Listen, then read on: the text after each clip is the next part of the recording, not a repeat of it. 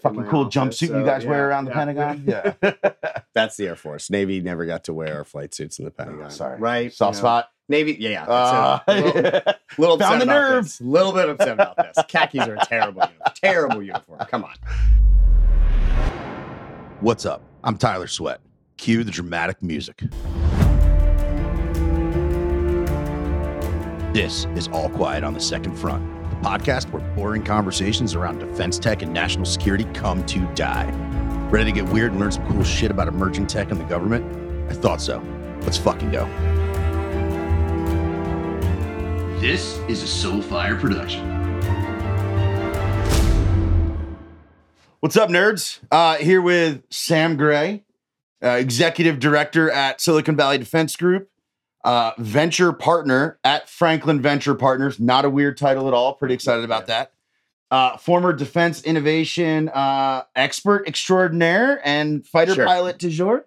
Sure. I'll, bit I'll, I'll, I'll take all of those titles are accurate. Yeah, thanks for joining us today. I Thanks think for having me. uh, really interesting, really interesting conversations to be had right now with a lot of the changing nature around defense tech, defense as a viable industry, and you've got that sort of that really interesting experience of being in uniform, Mm-hmm. working in the Pentagon on some of the most pressing innovation challenges for some of the most well-known leaders in sort of defense innovation Sure.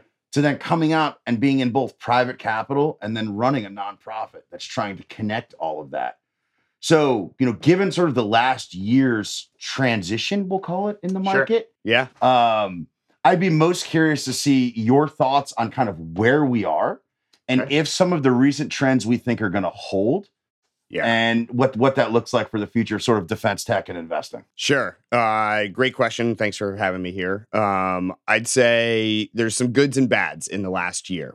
I mean, the first, the goods are, you know, if you had told anybody that spent a lot of time in defense investing that the largest deals of the year would have close ties to defense, you know, no one would Would've believe you, that bet. even as early as, you know, two, three years ago. Yet 2022, the biggest deal of the year was SpaceX, a firm dual use company, and the second largest venture deal was Anduril, a straight defense play. Uh, so I think that's sort of in the good category. Uh, we also saw a record year for defense investing overall. You know, PitchBook is saying it's around $10 billion last year alone went into aerospace and defense, heavy defense focused venture deals.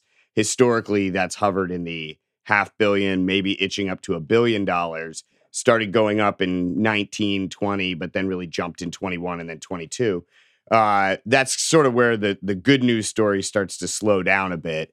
Is most people are feeling that that will probably be our high watermark for quite some time, and that's being driven by a couple things. One is sort of the macroeconomic climate. Everybody can feel there is a downturn. Access to capital is harder across the entire spectrum. You know, whether it's in healthcare, traditional software investing, or defense investing, we'll probably see a significant slowdown. Uh, most people believe that's going to hit us even harder in 12 months. Uh, so, good things, bad things, but it's definitely a changing climate. Yeah, I mean, I'd be interested. You know, we talk about sort of the the access to capital, right? Mm-hmm. And we've seen that, right? Like we we talked about it through Sure. Second Front's most recent race, right? Right. I lived sort of what I felt was was a little bit of a sliding scale or a little bit quicksand on on what does valuation look like? What is the cost of capital? Right. You know, I would be curious as we see things like the conflict in Ukraine. Yeah. We see, you know, the balloons, and I recognize like there's a lot of jokes around it, but the balloons creates another little service. And we see Congress taking a more direct stance towards countering China and really doubling down on what has traditionally maybe been talked about and been small policy things, but actually starting to put capital against it. Yeah. Do you think that has any upward pressure on valuations in defense tech, on the value of a dollar of defense to a VC? Because we've had that conversation where, you know, You're defense dollars are defense getting, revenue dollars. yeah, Yeah. defen- sure. defense dollars are getting Mhm. discounted by commercial VCs because they Right. don't look like right. ARR. They don't look like a subscription. They're lumpy. There's complicated contracts. Sure. Yeah. What's that? Well, look so I'll tackle that fir- that last piece first. Um, I think there's still a lot of drag on defense dollars. I think the vast majority of VCs have no real understanding of the defense market. Even the VCs that spend all their time in the defense market don't really Can't say understand that too loud on Twitter. You're gonna kill some brands. it's it's a very complicated, irrational system of how we contract things inside DoD. And no matter what you say, it's still slow, right? It's still a slow process. Uh, and then there's political aspects that go into it as well, just making it even more complex. So I don't think we're ever going to get to the point where defense dollars or federal dollars are seen as better than commercial dollars. I mean, that's a pretty ones and zeros statement, but you know, in in reality, the best companies and the best investors leverage government dollars to be an add-on or something that can help you when you are pre-revenue, particularly if you're in a, you know, capital intensive, long duration deep tech, if you're talking quantum computing or space, things that are going to take a while before you have any semblance of revenue. Defense dollars or federal dollars can come in a lot earlier. That can be very beneficial. Uh, you probably want to go and what was your first question on this? You're looking at um, thinking about valuation, right? The Yeah. access to capital, the recession that we're not allowed to call a recession, right? And you know what does that what does that mean for valuations So in private markets? And I'll add on a little bit as we're seeing a continual bloodbath in Right. growth markets. Sure. You know, even Palantir didn't jump, I think, as much as I would have expected for For uh, showing For what- revenue yeah, for the first like- time ever. like Yeah. profitability Yeah, for the first time profitability. Yeah, sorry, Yeah. profitability for the first time. Yeah, you're right. Um, so I think you're going to continue to see the majority of valuations decline. And the reality was there was just so much free capital available that everybody was getting these insane valuations and people didn't really care because you were going to be able to do that next round. You could jump up. I think we're going to see a change in that across the entire spectrum, defense just being one of those. Uh, there, there's some goods and bads that come with that. I mean, it used to be that if you had a down round or even a flat round, you were basically on life support. And I think that's going to go away. There will that's be the new up, right? That's right. Yeah. I think there's going to be some expectation that companies will have this and that some of them have to tighten their belt.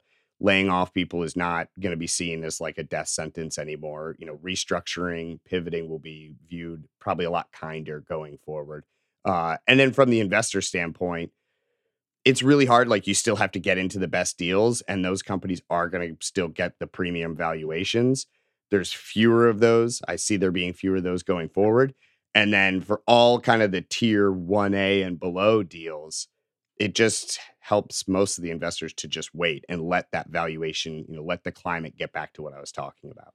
Yeah. So you know, we talk about the the outlandish valuations, uh, you know, and that that sort of, you know, Right. TJ and I at work sort of have a running joke about like zero dollar interest and like what behaviors that sort of led to because everything was free and nothing Sure. cost anything.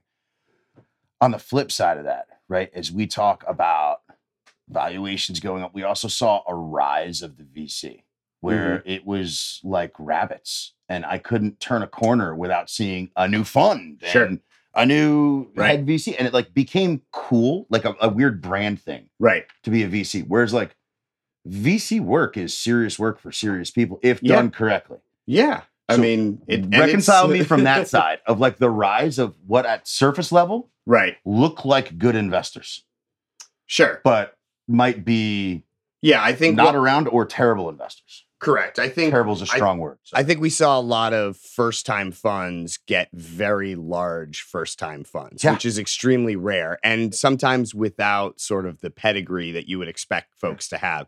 I mean, the traditional path to VC, if you're not, you know, coming from the finance world, I mean, there's a pathway where you just go grind it out on the investment banking side in your 20s and go blind on spreadsheets. That's one model.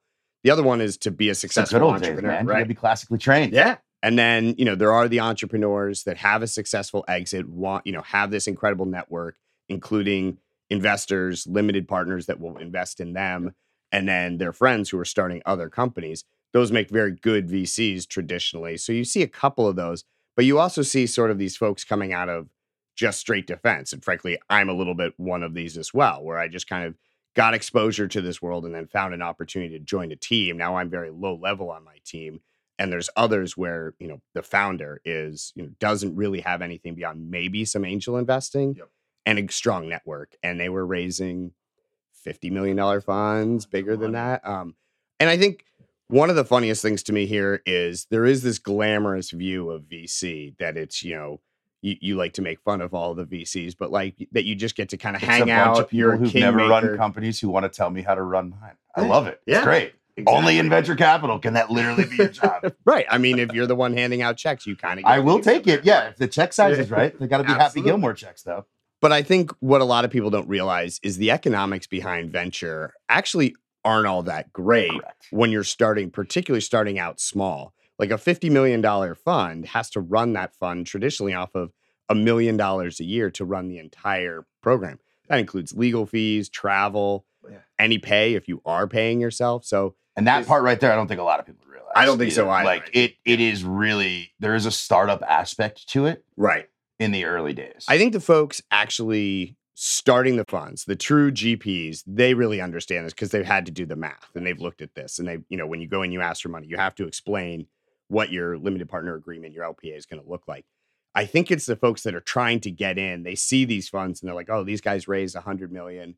I'd love to go join them. I'm like, they have seven people on their team. They're running that off $2 million a year. Like they're not adding any be- people to that team. And they're probably not paying all of those people like significant wages. and it's also not the not the VC on Twitter that you see that's like in Miami at a party, Right. And then in San Fran meeting with founders at some Right. nice like you've got to sort of punch your tickets to get there. Yeah, I mean it's a lot of work. You have to actually do, you know, you kiss a lot of frogs to, Yep. to get through to those companies you really, really want to invest in. So it takes a long time of meeting, and it's hard too. Telling companies you don't want to invest in them is is not a fun job. Well, most of them just don't say no. They the, just the other gift of being a yeah, VC. Yeah, it's you like just being stop. Yeah. Right. Yeah, you do. I mean, one thing particularly like where where you know the team I'm on, we invest Series B and later, so we tend to never burn bridges when we can avoid it. Right, like we want to keep those connections going. We want to see them be successful. And when we even ghosting isn't really a burned bridge. It's a little bit of showbiz, right? Like, It is. Oh, if you don't understand that as a founder or a fundraiser, I think you're doing yourself a disservice. For every cool pitch I think I'm giving you, you're getting 50 others that day. right, Cold, warm, all over the place. and everybody's dealing with the same problems Yeah. of you know I'm contacting people on email, LinkedIn, text. Slack. I mean, it's just this deluge of information all the time. Trying to keep up with that is near impossible.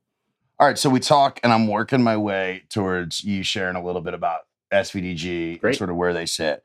But we've gone through sort of the the private capital. We've gone Mhm. through sort of the startup side. But I want to talk about the government a little bit. Absolutely. Um, I think you and I have have given our best years to national security and are quite passionate about it. Yes. Um, I think a part of me dies every time I see DoD or the broader government just completely fumble what should be a runaway touchdown in innovation or like actually bridging the gap between emerging tech. You know, with so much talk around valleys of death Mhm. and the like really cyclical nature of key political sort of appointees. Talk to me about like what's what's your outlook? Like, are you confident our ability to actually deal with sort of near peer type stuff to really scale some tech? Sure. It depends on what day of the week it is. It's like it's it's like you know peaks and valleys in like a by the minute phase. Uh, there are moments where I'm super excited. I get all these indicators that like this is the time DoD and Congress is really going to get it right, and the investor community and the entrepreneurial community are all coming together, and I get super excited. And like five minutes later, I see something that just like you said, just kind of like crushes my soul. I'm like, we completely missed the boat on Yeah. this. Um, so it's a big system. So there's going to be ups and downs all over it. I will say, so the Silicon Valley Defense Group, we are a 501c3 nonprofit. The goal is to be a connector to all Yeah. sides of this equation. Yeah. And on the industry side, that's everything from the proverbial two folks in a garage all the way up to the largest tech and defense companies, because we think that entire spectrum is important. We bias heavily into sort of the mid-stage venture space just because we can really target those companies and you can really identify Well, big enough to be real. You can sort of put a little weight behind it. exactly Right. right, you know how much can we really help to folks in a You want to get them to the door, get them through the door. Sure. Yeah. and then uh, on the government side it's everything from the end user to you know POTUS but we heavily bias towards the policymakers that's you know, Yeah. political appointees in the Pentagon senior defense in uniform and then Congress Yeah. um, and then the last part is the venture community. So there are those VCs we already talked about that are hyper focused on defense. They Yep. really understand it. We sup- largely support that community first. We also spend some time trying to bring in new investors and kind of educating more traditional VCs that haven't previously seen this as a good Yeah. market. So that's really SVDG's role in this space. As far as like what we see on the government side, I mean, we bounced around. Like the origin story of the group goes back to sitting down with Senator John McCain in 2015, shortly after he had seen SpaceX, and saying, How do we do this like 10 more times? How do we get private capital to just build this massive organization? So we spent a lot of time in Congress. But Are we calling Anduril one of those, or are we saying we've done it zero times so far? Well, I'd say you could do you the real pot. You could definitely say SpaceX Yep, is oh, a win. Palantir is a win. They've IPO'd. They're in the public markets. They're now profitable. Mazel. Yeah. Um, and then there's some like very close followers to that. I think there's some other defense unicorns. Uh, a lot of folks call them the Sharpies, right? Yep. Um, so uh, on the government side, we bounce back and forth. You mentioned it earlier. I had the opportunity to work for Hondo Geurts. Uh, I worked for Ellen Lord before that. I think both of them did a phenomenal job really pushing for change. Will Roper's in that category. Mike Brown at DIU. Will Roper just launched a new. I saw venture. CEO of a new Yeah. uh, Eric Schmidt back company, so still out there in the fray. Um, and then you know Raj Shah, like there's ju- there was just a strong cohort of people inside government pushing for that. Right now, we've actually seen it get a lot quieter on that side. Yeah. So at SVDG, we kind of are opportunistic and we just pivot to where we can get the pressure. And right now, the House primarily seems to be the place that's coming from. Now, the nice thing is it's both authorizers and appropriators Yep. which we haven't had a lot of push from some of those folks before. So it's been really good to see some of the language coming out, like APFIT, which was the Warfighter Innovation Fund. Almost filling a gap in the Pentagon right now. And I mean, I uh, hate to say the quiet part out loud, but it's underwhelming. I I would agree 100% with that. Yeah. I think there are some folks that are trying to do it, but they're also getting pushed down by a thousand other requirements Yeah. that they have to go look at, little Yeah. r requirements. Um, you know, what do you tell you? You reference sort of the set of investors who are who are like all, all in is a sort of throwaway term, but who are committed and who are educated Right. about defense and under because one of the biggest complaints we've seen all the time is Mhm. hey, I raised this capital, I came into defense. My capital doesn't understand the market. They don't understand that Yeah. I need security clearances or I need accreditation or I need Mhm. whatever it may be. Sure. And I'm getting shrieked at by my board Right. how does startup say mid stage right Yep. seed a what do they how do they find this group of investors sort of we're talking about because there's Right. a lot of noise out there and the signals are Sure. increasingly elusive Right. and as you see them both on the venture side and Mhm. on sort of defense what advice would you have for them like how can they be best prepared to stand out among that that real select cohort of like one 1a defense investors Yeah, I'd say the biggest thing is share your portfolio, who you're working with, and let them do the talking for you. Get your portcos out there saying, like, you know, I, I was talking with a company uh, that was telling me about one of their investors and saying how many doors they open for them, right? Because, you know, VCs shouldn't just be writing a check and then disappearing, right? That isn't actually the model. They should be opening up their network, helping the companies, particularly when you start getting to growth stage. How do you bring in that? professional C suite that's going to elevate your company, that's going to bring in eventually you have to go into the public markets, hopefully, Yep. right? Like, so how do you build the team that does that? So your your your VCs should be doing that work with you. And the more that can come from the existing portcos, the better off you are. So um, I mean, there's ways to share that. Some people do it on Twitter, some people do it on podcasts, some people do it at conferences. Um, but I think it's still a relatively small cohort of, of companies really doing this. I mean, at the bigger size, you know, there's 8VC, Founders Fund, Lux, Andreessen. Uh, there's just an article out. Looks like General Catalyst is really getting involved. like in really this. getting really Yeah. getting back in yeah. i was which pretty excited to see that article Yeah, it's, it's Yeah. phenomenal, and there are others in Didn't there. have it on my well. bingo card for No, no, it was uh, had aliens though which right. is good. you're- So I got the balloons. So you're winning Yeah. that one. i'm up one It's a huge win. Yeah. It's um you know, as we talk about Silicon Valley Defense Group and sort of your convening capability and where you sit, right? I'd almost want to hear, you know, as you look forward 12 months, Yeah. what's success? Like what is what does it look like? You know, we're we're doing a dinner tomorrow night. Right. Right. Give me that 12 months down the road. hopefully some of these wins on the hill. What's that really start to look like? What's the best case? What's the worst case? Yeah. So I think one of the big areas that a lot of people have focused is around SBIR. Uh, I actually don't spend a lot of time thinking about SBIR. I think there's some quick, easy fixes they could do do with that, but it's such a politicized and like sort of um messy program and it's also not designed for the startup community Not at very all. clear like, Not, not one bit. it is the you know it is run by the small business administration not the startup business administration so the three to four billion dollars a year that goes out of sbir if we can get anything good into sort of the the high growth rapid startup phase uh, that's a huge win what i think we have the opportunity to do in the next 12 months is leverage some of the existing things that they've been putting together in the pentagon and on capitol hill in the last 12 to 24 months and target that into not just SBIR, but all those dollars and that big funnel at the beginning.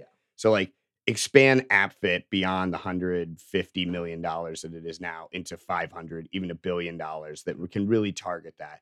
Use the new Office of Strategic Capital to train up a, a it, small, give it capital.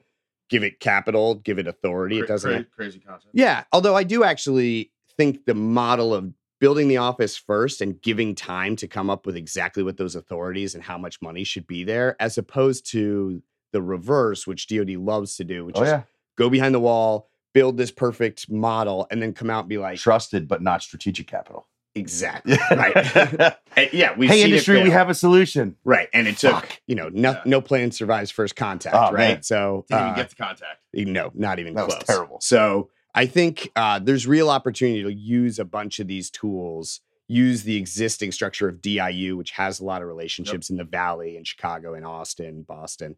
You know, how do we take all those things and target kind of that giant funnel that some of the early innovation groups have created?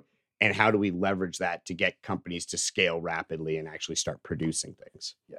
Um, all right, we're gonna do two more quick questions and then uh, wrap it up. One is a little bit of a doozy, but we're gonna see see where this goes. All right. Uh, all right, so it's no secret now. I think it was a secret maybe a month or two ago that uh, Congress is again taking a pretty hard look at a DoD variant of In-Q-Tel. Mm-hmm. Right, DoD's ability to invest. You know, we've all had the conversations with the OSC team what that looks like. Right. Uh, I'd be interested in your thoughts on that, and if you think that it is in the best interests of private companies to, sort of have the government on their cap table, and what the implications could be for that. Sure. Uh, so I'll tackle them in order. Uh, one, I think absolutely, hands down, the DoD needs to have some form of you know an investment arm that can play in this space. And there's Tip no, the scale a little bit. there's no free rides, right? You can't just keep showing up to all of these events, talking a good game about how eventually there'll be contracts down the road. Like you have to put money to work. Yeah. And the idea that DoD should just be a better customer, you're talking, I mean, by definition, you're investing in companies that can't produce revenue yet in the early stages of venture. Like that is one of the core models. If they could just sell their stuff, they would just sell it, right? Yeah. Like there is a particularly again in those deep tech, capital intensive things like space, like you can't DoD doesn't do forward contracts, right? They, it's very difficult for them to do that. There are some exceptions, but that is extremely difficult for them. So I think they do need to have an arm that does Yep. things like this. One of the issues is there's a lot of people that either love or hate In-Q-Tel. There's actually not a lot of like wiggle room in the middle I've been Uh, instructed to not speak on In-Q-Tel since because you have opinions. I will get myself in fucking trouble. Well, I will say, you know, just like anything in life, like what is what is the replacement that you have? If you don't like that model, that's fine. Tell me what model you like. In-Q-Tel's been going for over 20 years now. It's and they've res- been transformative. Like it- it's respected in the investor community. We know what that signal means. When we see Correct. In-Q-Tel is on there, now we don't say, okay, this is it. They're on the pathway. they're guaranteed for a work program. They're going Right. to scale. Yeah. Right. But I also think DoD needs to think about this a little bit like the corporate venture capital world. You took it exact. I was going to ask the follow up was the next question or after this is going to be okay. Walk me through right. the SIs and the primes, CVCs, and like I mean, it's an Chris un- Moran be this instead it's of it's a fantastic model to look at and it lines up more with what DoD wants because corporate venture capital yes they usually have some type of finan- you know financial goal but their main goal is strategic mission? Yeah, It is- what is it do they need to build, you know, a system five years, 10 years from now? What technologies need to be advanced? Capability transition if it's done correctly. Yeah, and you and basically, you know, Lockheed Martin, who has a phenomenal corporate venture capital arm that's very well respected, like they get to see all sides of it. They get to use the entire, you know, structure of, of Lockheed Martin to go say, what is it that we are struggling? What gaps do we have in future programs? And who out there is working on that that we could help that company go along? It's very different than mergers and acquisitions and this whole idea of we should just go buy that company. That company doesn't have what they want yet. They need to invest in them. Again, what I talked about earlier, like good VCs, they need to foster what they do, and they can be a customer. They basically get to be a customer for a company that they are investing. Yeah, they set some great conditions. Yeah. So I mean, if you look like SAIC has a team doing this. Uh, L3 outsourced some of theirs to Shield Capital. Um, you've got you know just Booz, booze, Booz just, announced their launched hundred big million one. dollar Yeah. fund. You've got Lockheed Raytheon. doubled Raytheon Yeah. X, yeah. Airbus Ventures. Yep. You've got a ton of things. Yeah, I mean that's where I'm most interested is I don't think it needs to be an either or, right? I think that's that's where I get concerned. Yeah. When Yeah. they're like, DOD should. And I'm like, okay, well, DOD kind of already does. Because you mandate like what IRAD and a bunch of CRAD can do. Why wouldn't I take that one step further, bring it through professionals and have it already incubated essentially in PEOs Sure. if I'm doing it through the primes? Yeah. Then I don't have this weird disconnect. Yeah, I think there is a piece of um, you need to have people that speak this language, and that's what the CVCs do for that. And you know, CVCs are definitely not in defense. The really you know big big ones are out at Google and Oh, yeah. Amazon and like. So you need people that speak the investor language that live in that you know the heart of that. Usually, you need a body in Silicon Valley because that's the bulk of where investment is done. But you need somebody who plays that translator role, and I think DoD needs exactly that. It's what In-Q-Tel first and foremost does is plays that you know that translator. They're they're taking you know the information that's coming out of the intelligence community, translating it into a way they can share publicly, Yeah. and then vice versa. They're out there looking at things and then figuring out how can we pipe that into our community. Why DoD doesn't have this at this point is stunning. it is. Yeah. I mean, I and I think it's all signs are that that will change. Yeah, it looks. I mean, it, it's it's getting increasingly loud. So, all right, we're gonna go last question here. Um, so I always sort of talk about, hey, I'm doing all these steps in order to set conditions to kind of like get to do what I actually want to do for the rest of my life. Not that I don't love national security tech; it's awesome. Come do it. Um, right for me, it's you know I want a big old backyard Yeah. somewhere with a river and an outdoor kitchen and place for the dogs to run and shoot some guns and pretty simple yeah. right? What's that for you? What's what's the end of the road when you're like, hey, I did it. I can hang the uh whatever a pilot hangs up. I don't know, a helmet, Probably sure. I did. I I, know, literally, right? yeah, I literally hung a helmet. in fucking my cool office, jumpsuit so, you guys yeah, wear around yeah. the Pentagon. Yeah, That's the Air Force. Navy never got to wear flight suits in the Pentagon. sorry. Right. soft you know. spot. Navy. Yeah. yeah. Uh, it. little, upset the about nerve. this. Little bit upset about this. Khakis are a terrible uniform. Terrible uniform. Come on. yeah, what's uh what's that look like for you though? Where are you? The end, you know, you declare victory, we ring the bell. Right. Where's Chubbs go? Yeah, I mean, I think one of the reasons I'm doing what I'm doing is I, I love the 21 years I spent in the Navy. I love flying. I thought that was great. But by the end of it, I really was looking at this and saying, I think the direction of very traditional conventional arms is is not where I want to spend my time. So I I love what I'm building right now, but at the same time, it is building. It takes a ton of time and energy to take a group from, you know, nothing, just some good advisors and people, you know, the founders of SVDG, but no structure, no no staff, no funding. You know, building that and making that a sustainable organization where I can sort of back off to the point where I just do this instead of all the other grind. Uh, that's probably like my nearer term goal. Uh, you know, long term, I don't think I ever want to stop doing some of these things. Like both of my grandfathers, both World War II veterans, uh, both ended up being lawyers. Both sort of worked in government in different ways later in life. They never stopped. You know, they retired, but they were doing pro bono work. They still did the things that they were super passionate about. You know, and I, that's kind of the way I see myself. My my parents are both writers. There's no end to being a writer. You can just kind of keep doing it. So I don't have sort of that like retire to a farm in Ohio type uh, plan. Um, but I would like to get to the point where it's really just sort of like doing the things I truly love without maybe all of the day to day grind. Yeah. No, that's fair. And I mean, to your point, I think uh think I talk a good game about stopping. I think my wife would point out that she believes I can never stop. Yeah, right. So Yeah. but yeah. But hey, look, got to the end here.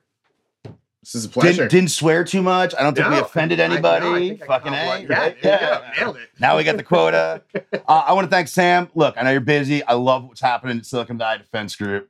Um, have followed your career as a friend and a fan and a, a champion of your success. So Yeah. thanks for taking the time, brother. Thanks for having me. This is awesome. I hope you do a whole lot more of these. Heck yeah. All Awesome. right. Thanks, thanks everybody. Wow, look at you. You made it to the end. Thanks for listening. Hope you learned something. Don't forget to leave a passive aggressive review. It wouldn't be a podcast without some show notes, so check them out to learn more about me, Second Front. Stay weird.